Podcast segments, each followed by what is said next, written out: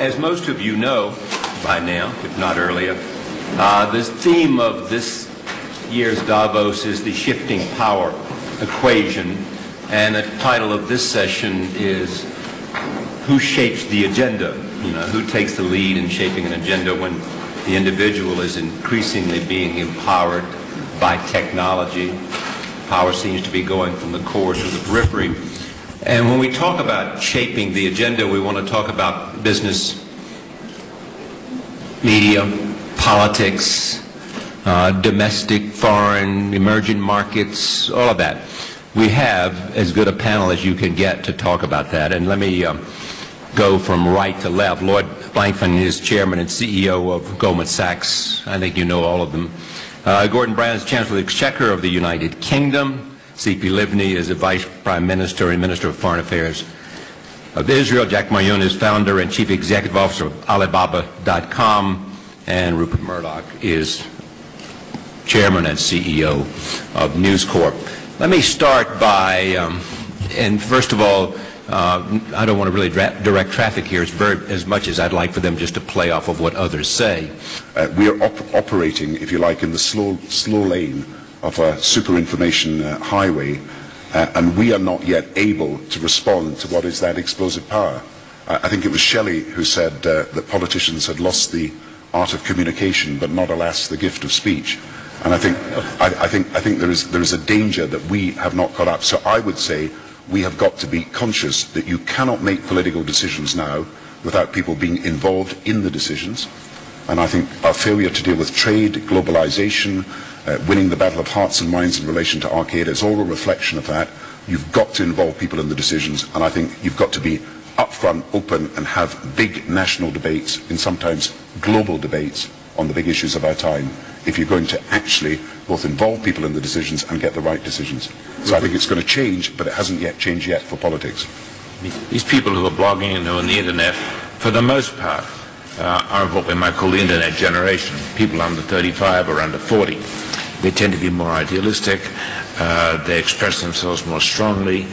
Um, they shouldn't be terrorized by it. But really, we are seeing an explosion uh, of freedom of expression.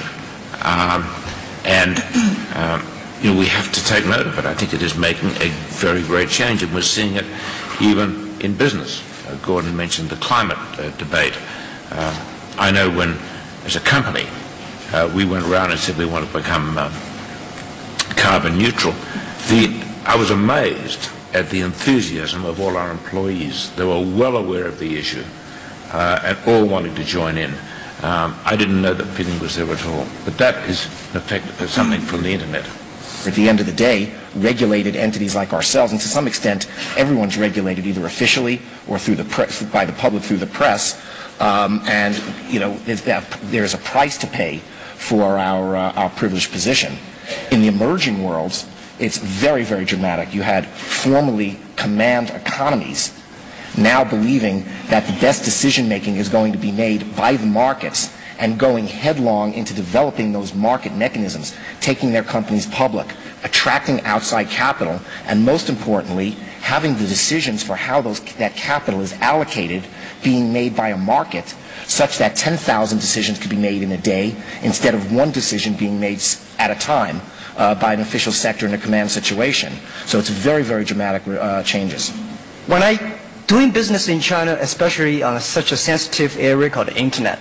Everybody think about China internet is about censorship, but to me, it's not that that serious. Because 15 years ago, when we do internet in China, and, and China government was saying, no, no, no internet, it's so dangerous. But I thought internet is so new to any government. So the way is not to to go against it, just go and educate them and tell them. So as an individual, uh, as a business leader, I always think that, well, doing business is doing business, nothing to do with the government. So I have uh, my philosophy in the past 10 years, in love with the government, but never, marry them. I come here only to say that the answer to who shapes the agenda is, is not me, it's not the politicians anymore. But uh, the truth is that, especially when it comes to uh, uh international uh, decision making, it is based on, on images and perceptions. And um, Unfortunately, sometimes, uh, especially for example during the war in Lebanon, in which I ask for my colleagues to support Israel and to do this and that, and even though they know what reality is and Israel has the right to defend itself and so on, but they answer "Look, listen, we have to give answers to the media and we have to give answers to the public opinion, and we cannot say what we believe in, but there is something which is the image of Israel, the perceptions, and you have to deal with it." So they send me in a way to handle uh, the situation in the media in order to give them the possibility to do what is right in their eyes. the nature of the changes that people are getting information uh, all the time. As far as uh, the Middle East is concerned, you've got to be conscious of the fact. I think someone wrote that there was 6,000 Al Qaeda related websites uh, peddling violence, peddling extremism, uh, trying to uh, shock people one way or another into supporting extreme, extreme violence. And you have therefore got to go out and counteract that. You cannot uh, say uh, we're, we're going to practice uh, secret uh, behind closed doors uh, discussions anymore. You've got to go out and put your view. And the failure of politics at the moment is that we haven't woken up to the fact that with all the citizen power, with all the consumer power, and with all the audience power, you have got to go out and persuade people. But I do believe that government is now, has to be much more open. Know, it really hasn't changed the agenda, although all governments, reasonable governments, have always tried to improve the lot and to protect uh, their people. Uh, and I think you know, the internet, viewed properly, uh, can be seen as something uh, that is helping that. Uh, I think we should welcome it. Um, there's tremendous pluralism of, uh, of viewpoints. Um, you know, it's not as though there's just one government broadcaster in every country. I mean, even in Afghanistan, there are private television stations now. Uh, I think that we'll just have to let this go, and politicians have to realize uh, this is happening and that everything is open.